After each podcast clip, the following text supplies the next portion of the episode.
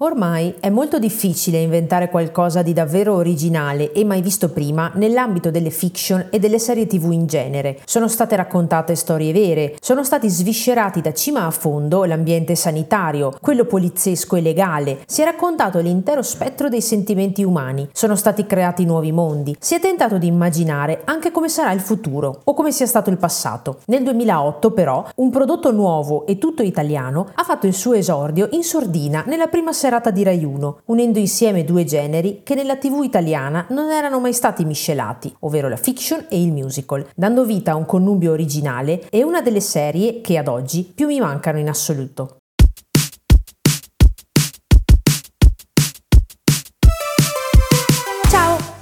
Sono Martina e questo è Solo 6 Canali, un podcast di Cult Pop in cui vi racconto i programmi e le serie tv che hanno fatto la storia degli anni 90 e 2000, quando la scelta era appunto tra solo 6 canali o poco più. Tutti pazzi per amore viene trasmesso per la prima volta il 7 dicembre 2008 e termina con la messa in onda dell'ultima puntata della terza stagione il 1 gennaio 2012 per un totale di 78 episodi. La storia racconta di un incontro-scontro tra Paolo Giorgi, interpretato da Emilio Solfrizzi, vedovo che vive con la figlia adolescente Cristina, e Laura Del Fiore, interpretata da Stefania Rocca nella prima stagione e da Antonia Liscova nelle due successive. La Rocca decise di lasciare dopo essere rimasta incinta, una donna divorziata, madre di due figli, che riprende dopo molti anni a lavorare presso la redazione di un giornale. Quando Laura e i suoi figli, Emanuele e Nina, si trasferiscono nel condominio di Paolo e Cristina, inizialmente i rapporti sono tesi. Anche se i due non si sono mai visti, non si sopportano affatto e non mancano di comunicarselo tramite bigliettini lasciati sulle persiane. Anche le cose tra Cristina ed Emanuele non vanno bene, compagni di classe al liceo, ma ignari di essere vicini di casa, i due si detestano e non riescono proprio ad andare d'accordo. In una dinamica molto simile a quella del film C'è posta per te del 1998, con protagonisti Tom Hanks e Meg Ryan, Paolo e Laura si incontrano più volte per caso al di fuori del palazzo, iniziando a provare attrazione l'uno per l'altra. Alla fine scoprono di essere i tanto detestati vicini di casa e inizialmente decidono di vivere la loro storia di nascosto, fino a che, decisi a renderla pubblica e a vivere insieme senza sotterfugi, abbattono il muro che separa i loro due appartamenti e iniziano una convivenza non semplice insieme ai rispettivi figli. Facciamo quindi la conoscenza di una serie di amici e familiari che si intromettono spesso e volentieri nella relazione tra Paolo e Laura, a cominciare dalle zie di Paolo, Filomene e Sofia, impiccione e petulanti, per poi passare a Michele, miglior amico di Paolo, impersonato da Neri Marco Re, donnaiolo incallito, che troverà il vero amore in Monica, amica e collega di Laura.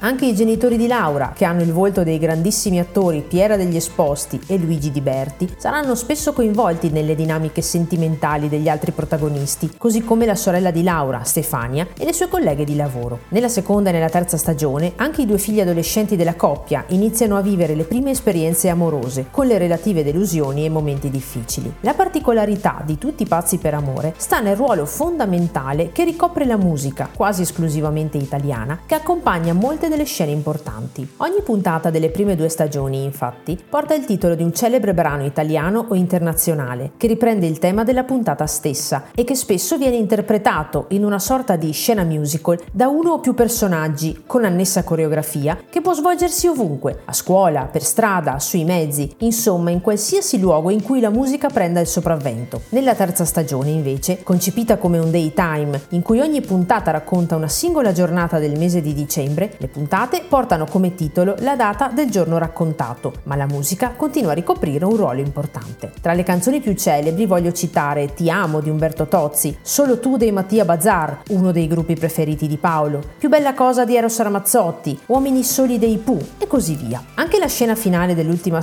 stagione, che ci regala la classica conclusione alla E vissero per sempre felici e contenti, durante una movimentata notte di Capodanno, è accompagnata dalla splendida Azzurro di Adriano Celentano. Sempre nell'ultima stagione, inoltre, le canzoni vengono cantate dagli stessi attori. Lungo tutte le puntate delle prime due stagioni, poi, si sviluppa una sorta di storia parallela, ovvero quella delle interviste televisive della giornalista Carla, la mitica Carla Signoris, al sedicente Dottor Frais, interpretato da Giuseppe Battistoni Stone, una sorta di tuttologo esperto di relazioni che commenta e interpreta gli atteggiamenti dei personaggi nelle varie situazioni raccontate nelle puntate e che col passare del tempo inizierà anche ad interagire con alcuni degli stessi personaggi, unendo così i due piani narrativi. Nel corso delle stagioni, poi, molti personaggi sono stati interpretati da volti noti della TV italiana, come Alessio Boni, Martina Stella, Ricky Memphis, Irene Ferri, Lucrezia Lante della Rovere e il compianto Pietro Taricone. Il marketing ideato per pubblicizzare la serie TV dalla RAI fu anch'esso innovativo. Oltre alle consuete pubblicità, vennero create tre parodie che giocavano sul titolo della fiction, facendo rivivere i protagonisti della serie TV nelle ambientazioni dei più classici film di genere. Gli spot, caricati su YouTube, si intitolavano Tutti sazi per amore, spot in versione horror, Tutti lazzi per amore, spot in versione western e Tutti razzi per amore, spot in versione fantascientifica. La serie all'epoca ottenne un buon successo di pubblico, di certo per il suo modo ironico e leggero di raccontare le relazioni amorose di tutte le età, ma anche per l'idea di inserire pezzi cantati direttamente dai protagonisti, a voler sottolineare ancora di più i momenti di felicità, ma anche quelli di tristezza, di dolore o di rabbia, dato che non mancano tradimenti, delusioni e perdite dolorose. Inoltre sono stati trattati anche temi importanti come l'omosessualità, la seropositività e il lutto. Nella primavera 2013 lo sceneggiatore della serie Ivan Cotroneo aveva dato la conferma per una quarta